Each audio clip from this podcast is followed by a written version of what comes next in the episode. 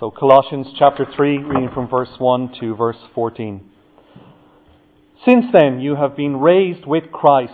Set your hearts on things above where Christ is, seated at the right hand of God.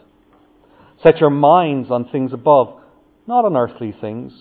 For you died, and your life is now hidden with Christ in God. When Christ, who is your life, appears, then you also will appear with him in glory. Put to death, therefore, whatever belongs to your earthly nature sexual immorality, impurity, lust, evil desires, and greed, which is idolatry. Because of these, the wrath of God is coming. You used to walk in these ways in the life you once lived, but now you must also rid yourselves of all such things as these anger, rage, malice, slander, and filthy language from your lips. Do not lie to each other, since you've taken off your old self with its practices and have put on the new self, which is being renewed in knowledge in the image of its Creator. Here there is neither Gentile or Jew, circumcised or uncircumcised, barbarian, Scythian, slave, or free, but Christ is all and is in all. Therefore, as God's chosen people, holy and dearly loved, clothe yourselves with compassion, kindness, humility, gentleness, and patience. Bear with each other and forgive one another. If any of you has a grievance against someone, forgive as the Lord forgave you. And over all these virtues, put on love, which binds them all together in perfect unity. Let's pray before Alex comes to speak from the Word.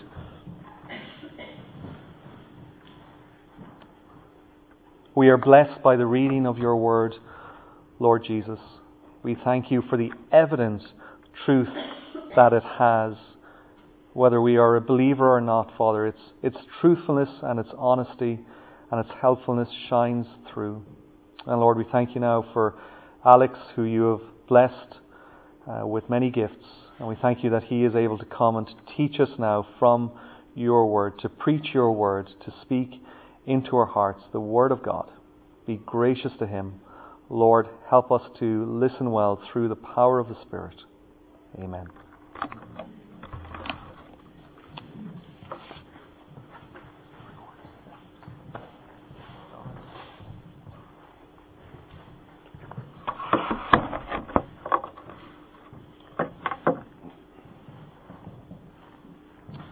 Well, good morning, everyone. As Ralph said, our summer series is based on the Christian life. And so today we will mainly, but not totally, be dealing with the issue of dealing with sin. I want to make this as simple as possible for us all so that we can go out and put it into practice straight away. We will look at three main points, some in more depth than others. So if you're taking notes, these are the three main points. Spoiler alert. The main points are when dealing with sin, we need to look up, we need to put off, and we need to put on. Just before I continue, everybody at the back and the front, can you hear me okay? I haven't got a microphone. Good? So, first, look up. Let's read uh, chapter 3 again, verse 1 to 3. Since then, you have been raised with Christ. Set your hearts on things above, where Christ is seated at the right hand of God. Set your minds on things above, not on earthly things, for you died and your life is now hidden with Christ in God. Set your minds on things above, it says. By looking up or setting our minds on things above, we will think, meditate, and wrestle with the things of God. As we think about sin, we will meditate on Christ's saving work on the cross on our behalf. Let's try and understand first what sin is and what its consequences are. Kevin DeYoung, the author and theologian, describes sin like this. He says that the Bible makes it clear that sin is both a condition inherited from Adam and an action manifesting itself in thought, word, and deed, that when fully grown gives birth to death. Very simply, sin is lawlessness. It means that we've broken God's commands and have fallen short of His glory. But it actually goes much deeper than just missing the mark. Sin is idolatry. Look again at verse 5. Put to death, therefore, whatever belongs to your earthly nature sexual immorality, impurity, lust, evil desires, and greed, which is idolatry.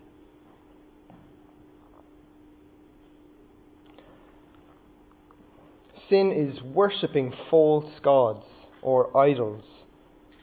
Whether these gods are overt and physical, like actions, or whether they're more subtle and internal, like thoughts or attitudes. Idols aren't necessarily bad things as such. Um, idols can very often be good things, which we have made to be ultimate things. Sin can also be considered adultery, which is seeking, um, which is seeking for other sources of satisfaction and meaning other than God. As we trace sin through the Bible from Adam to Abraham, from Lot to Laban, from Joseph to Judah, I didn't get as far as Z, we see that sin is a big problem and human beings are clearly not the solution. Kevin DeYoung again puts it like this Most fundamentally and most foundational, what's wrong with the world is that God's image bearers, us, do not love, reverence, worship, and obey the one true God as they ought.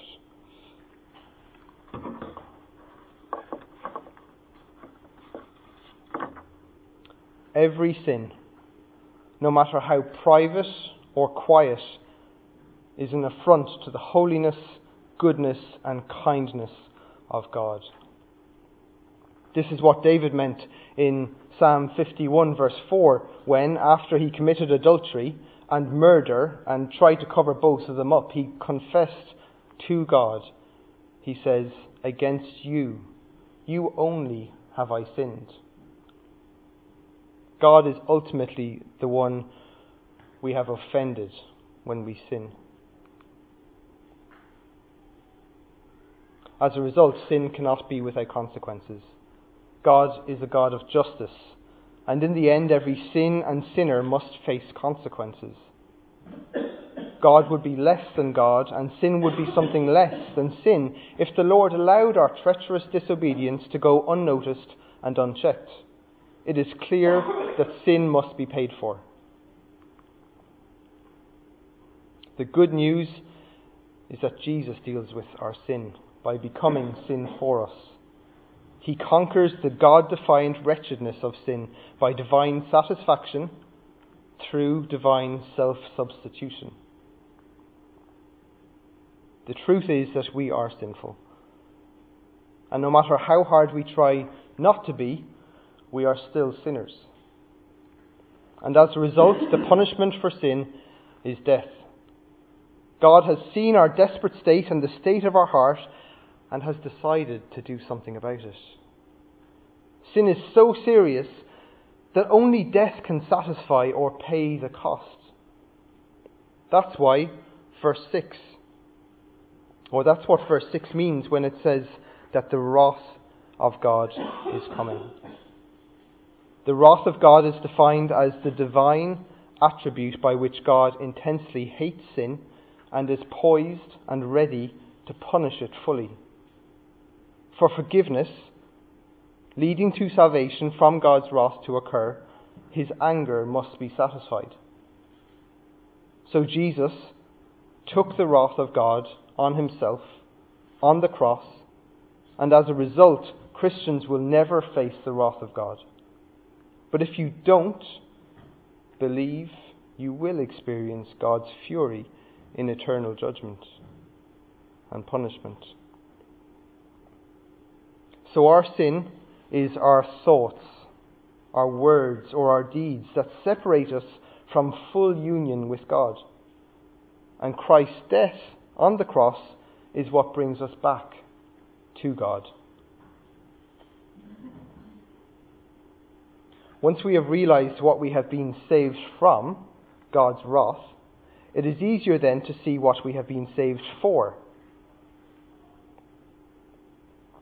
Look with me at verse 3 and 4. For you died, and your life is now hidden with Christ in God.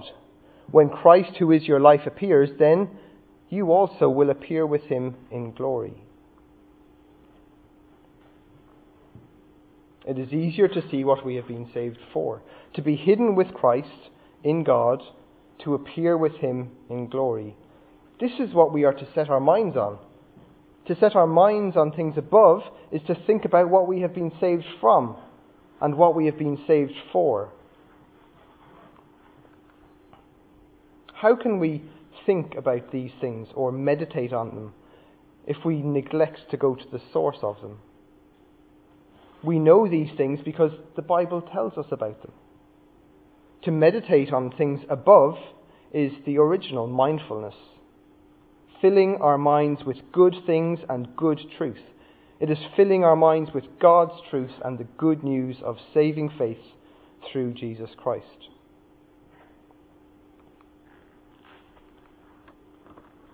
Similarly, as we set our hearts on things above, our hearts will yearn for the things of God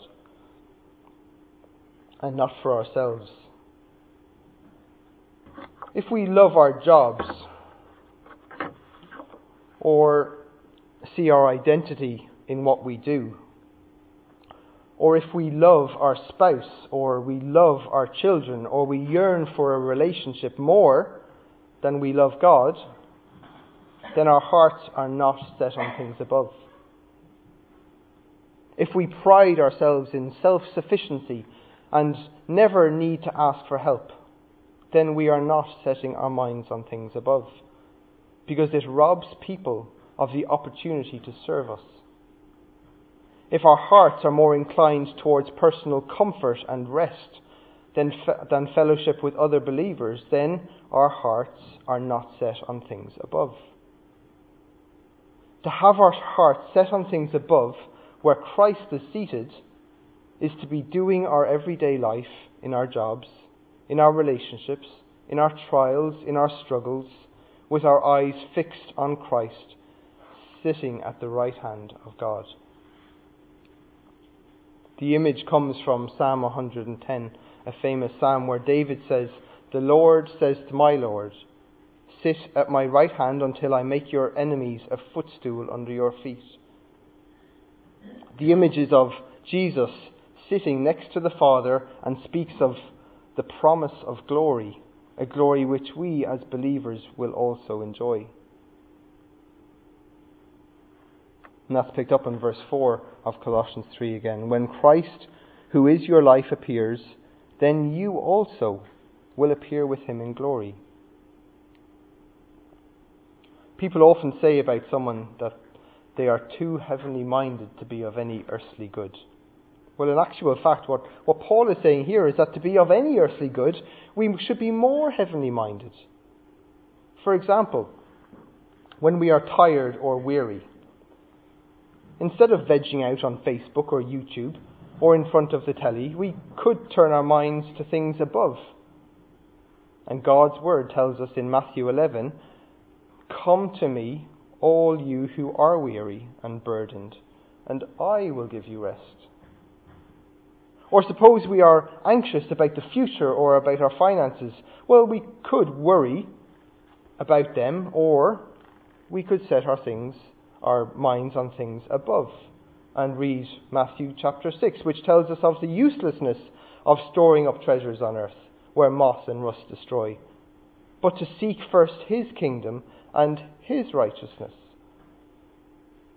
Or suppose we are discouraged by taking a stand for Christ publicly or continually doing the right thing, we are still discouraged because we don't think it makes any difference.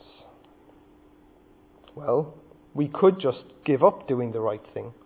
Or, as Matthew chapter 5 says in verse 11, Blessed are you when people insult you, persecute you, and falsely say all kinds of evil against you because of me. Rejoice and be glad, because great is your reward in heaven.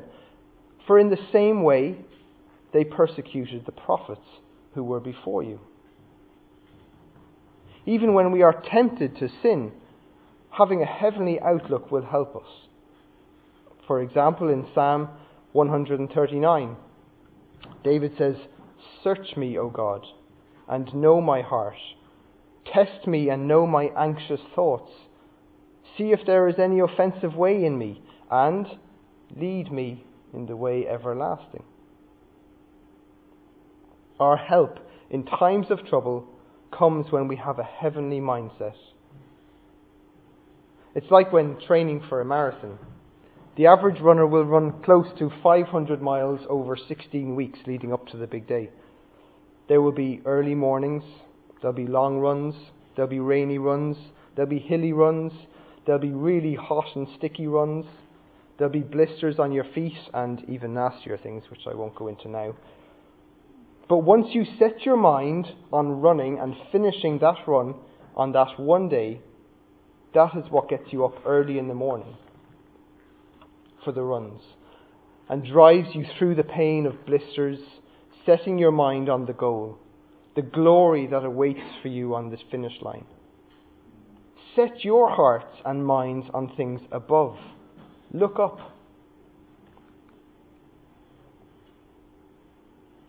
Secondly, put off. With the benefit of looking up, we are now equipped to put off.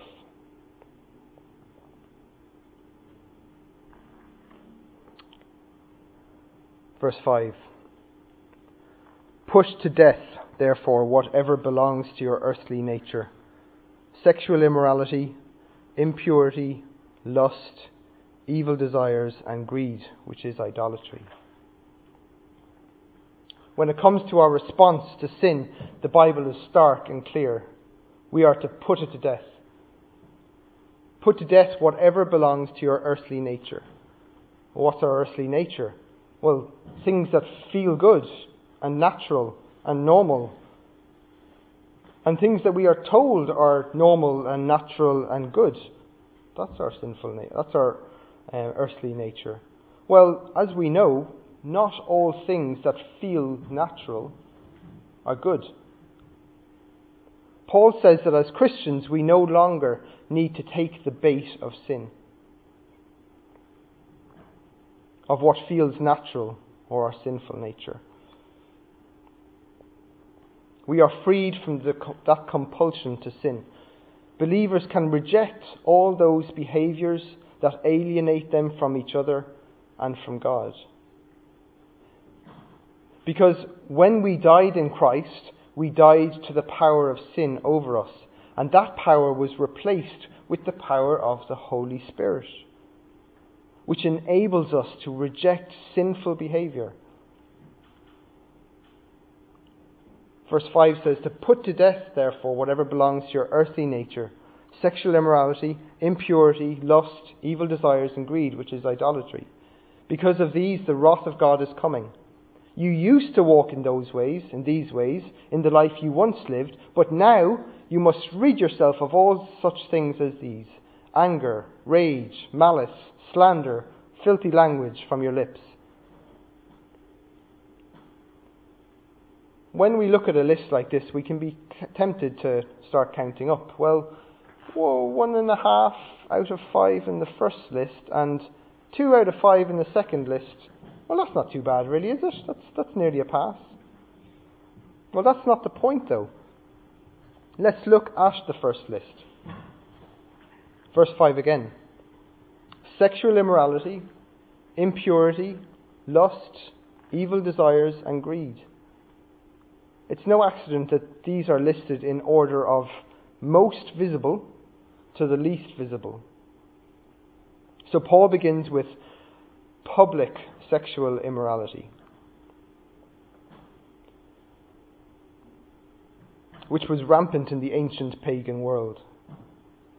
He, he moves from behaviors to attitudes, including greed, which focuses on satisfying physical desires. He concludes by saying that if we trace back from the behavior to the motivation behind it, we find idolatry at the core. By focusing inwardly on satisfying our physical passions, well, that amounts to placing ourselves at the center instead of God. Therefore, if we want to bring about change in the public behavioral level of our lives, we have to ultimately kill that which led to it all in the first place, which is idolatry.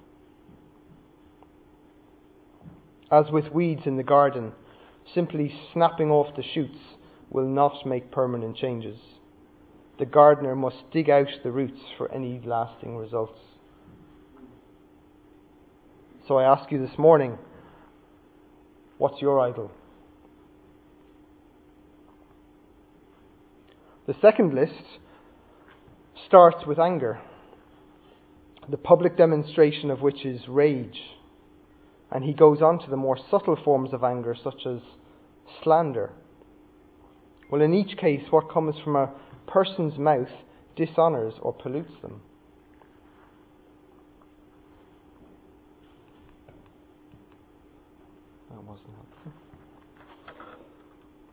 As new creations, they, the Colossians, are to rid themselves or to put off their old repulsive habits, including evil speech.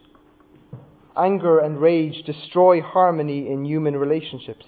Malice is a general term describing an evil force that wrecks fellowship.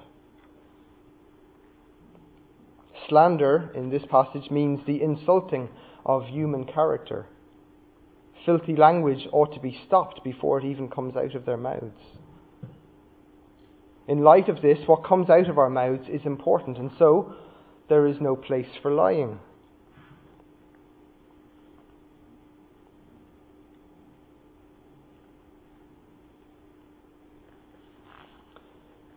If we are Christ's image bearers, well, then we must be truthful.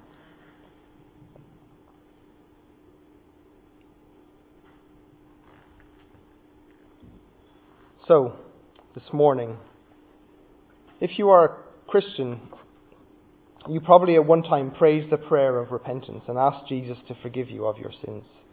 Well, this is good. I give thanks that many of you have reached that point.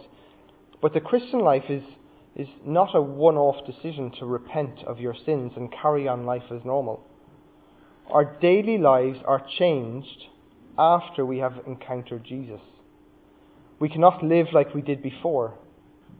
As followers of Jesus, we have received a new heart because, like in Colossians 3, verse 3, it says, You died, and your life is now hidden with Christ in God. Or, back in chapter 2, verse 12, we have died with Christ, or been buried with him in baptism, and raised with him through your faith in the power of God, who raised him from the dead. Paul puts it another way in chapter 1, verse 21, when he says, Once you were alienated from God and were enemies in your minds because of your evil behavior. But now he has reconciled you, or bought you back by Christ's physical body through death to present you holy in his sight, without blemish and free from accusation. Two things are clear from this passage, or from these passages. One, if we were dead and now we are alive, well, we can't live like we used to. We, we can't live like dead people if we're alive. The second thing is if we were separated or if we were alienated from God because of how we were living, well, then we cannot continue to live like that now. We're different people. brothers and sisters and friends. There are no half measures here. If there is sin in your life, if you have idols which are not God, if there are good things, even good biblical things, in your life that have become ultimate things, then put them to death. Put off what belongs to your earthly nature. Someone close to me was admitted to a rehabilitation centre a while back. They entered into the program because they felt they were overly dependent on alcohol. Once in there, they were told that to beat it, they must never drink alcohol again. They must put it to death. The problem was that they didn't believe they had a problem. They just had a temporary or an over dependency on it. A little nightcap to help them unwind and to sleep.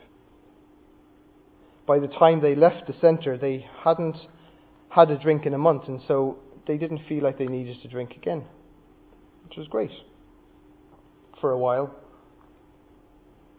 When they were offered a drink at a party, they could easily say no. Fast forward a year, and for whatever reason, they're drinking again. The idol or the sin of pride or self regulation had stopped them initially calling themselves an alcoholic. Sin had blinded them to their weakness, to, to the earthly nature or the flesh, as we might know it. I have sat through addiction lectures, counselling sessions, support group meetings. I have seen the devastation that addiction causes to families and to relationships. The first three steps of the Addiction 12 step program are these, but I've changed the substance of choice to the word sin, as I don't believe there's a difference. Step one we admitted that we were powerless over sin, that our lives had become unmanageable. Step two we came to believe that a power greater than ourselves could restore us. Step three, we made a decision to turn our will and our lives over to the care of God as we understood Him. Sin is not something that we get a handle on or learn how to manage. Sin is something we must die to. We must put to death. We, if we are Christians, daily need to admit that we are powerless over sin. That Jesus can restore us, and I would add, bring us into glory. And that daily we need to turn our lives over to the care of God. By acknowledging our weakness and our need of help, we often open ourselves we open ourselves up for the Spirit of God to work in us. When we are weak, He is strong and moves in and takes up residence in us. It is when the Spirit is at work that we are able to look up and set our minds on things above. When the Spirit is at work in us, we are able to say no to sin and put off or put to death that which our sinful earthly nature which is our sinful earthly nature. Look up, put off,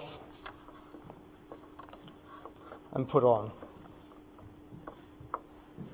In contrast to the list, the two lists of vices that we read in verses 5 to 10, here we have a list of five virtues in verse 12. Read it with me. Therefore, as God's chosen people, holy and dearly loved, clothe yourself with compassion, kindness, humility, gentleness, and patience. Bear with each other and forgive one another if any of you has a grievance against someone. Forgive as the Lord forgave you. And over all these virtues, put on love, which binds them all together in perfect unity. Now, if all we did was to take everything off in our lives and chastise ourselves all the time and criticize ourselves, well, then we would be left naked, so to speak. We've taken everything off and are left bare and naked. Well, thankfully, Paul doesn't leave it there. I was planning on just speaking about dealing with sin this morning and the importance of taking off or putting to death sin. But of course, I couldn't just leave it there because we'd all go home naked, and that would be awkward. You can laugh if you like. Thanks. It would be awkward. Well, thankfully, Paul doesn't leave us naked and cold and feeling vulnerable. He tells us to clothe ourselves, to put on. Look at the passage again. Therefore, as God's chosen people, holy and dearly loved, clothe yourselves with compassion, kindness, humility, gentleness, and patience. Do you see that opening line? As God's chosen people? As God's chosen people, we are, we are chosen. We are holy and we are dearly loved. They are special titles which were used of Israel as God's own possession in the Old Testament. And they are titles that are used for Jesus in the New Testament. They are used to show how similar we as Christians are to Christ. It is Jesus who is the chosen one. And so it is an incredible privilege to be addressed in the same way as Christ. What more motivation do we need to behave in a Christ like way? these virtues or these graces which we are to be clothed with are seen elsewhere as characteristics of God or Christ, and they show us how we should behave in our dealings with others, particularly other believers. Three of these kindness, gentleness, and patience are listed in Galatians chapter 5 as fruits of the Spirit. In fact, all of them are characteristics that we show towards other people. They're all things that we, that we do to, towards other people. Paul is showing us how we should be relating to each other. He has just been write, writing um,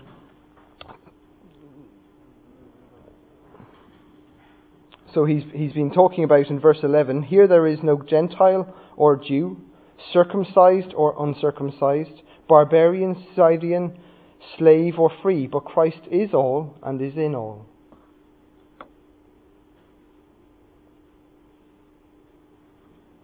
So Paul is showing us how we should be relating to each other. He's just been writing about the social, racial, and ethnic differences that should not divide the people of God.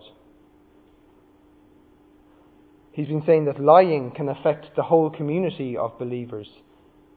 And here we are with these five graces, which also tell us that we are to clothe ourselves with those things which are Christ like and important for the unity of Christian community.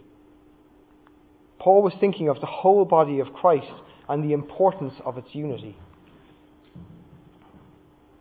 Bear with each other and forgive whatever grievances you have with each other. And then comes the sucker punch. The grounds and the motive for forgiving is just as Christ forgave you. Our sin put Christ on a cross where he died. And when he was there, he said, Father, forgive them. They don't know what they're doing. If we have a disagreement with someone in the church, we need to forgive them because Jesus forgave us. But also because we need each other to hold us up when we fall and when we stumble. One major step in overcoming addiction is meeting regularly with other addicts. Through anonymous meetings or through sponsoring programs. The sponsoring program is like having an accountability partner, someone you can ring in times of weakness or craving, someone who knows what you're going through because they have been there too, someone who has benefited from the encouragement of another. Both of these methods of ongoing accountability are vital for the continuing health of the addict. I hope by now you've seen the correlation. To deal with sin effectively, we must put it to death. There can be no half measures, but we must also put on the clothing that has been offered to us. Surround ourselves with the fellowship of other believers as we navigate life after repentance, turning away from sin. We say it time and time again that God speaks primarily these days through His Word. His Spirit and through His people. The Church of God is a vital method of communicating the good news of Jesus to the world. And so we, as the Church of God, are tasked with representing it well. To do this, we need to be quick to deal with sin to kill it, to root it out, to turn away from it. And also to use what the Lord has given us to put on that which will help us. He has given us His Word, His Spirit, and His people for a purpose.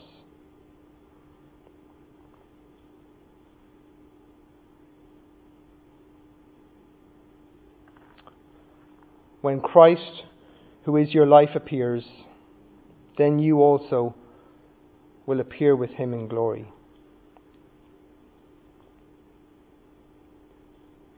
He has given us his word, his spirit, and his people for a purpose. So, my charge to you this morning is to look up. Fix your eyes on Jesus in glory put off. Kill whatever takes your focus away from Jesus in glory. And put on. Use what we have been given. Use the people that we have been given to bring us to Jesus in glory. Will you pray with me?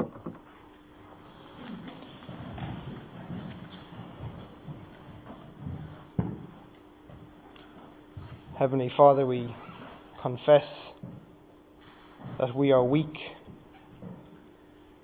to the sinful nature. We take the easy option more times than we should. We confess that we have idols, even good things which have become ultimate things, and we put them before you. We give thanks uh, that you have demonstrated forgiveness on the cross, that our sin has been dealt with.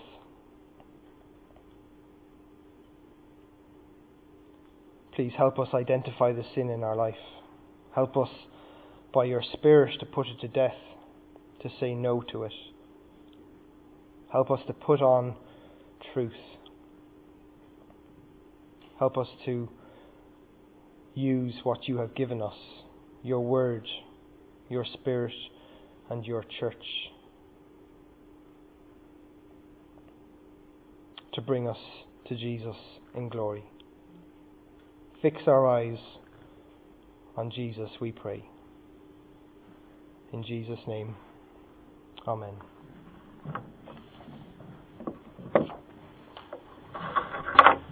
We're going to close with uh, one final song. Seek ye first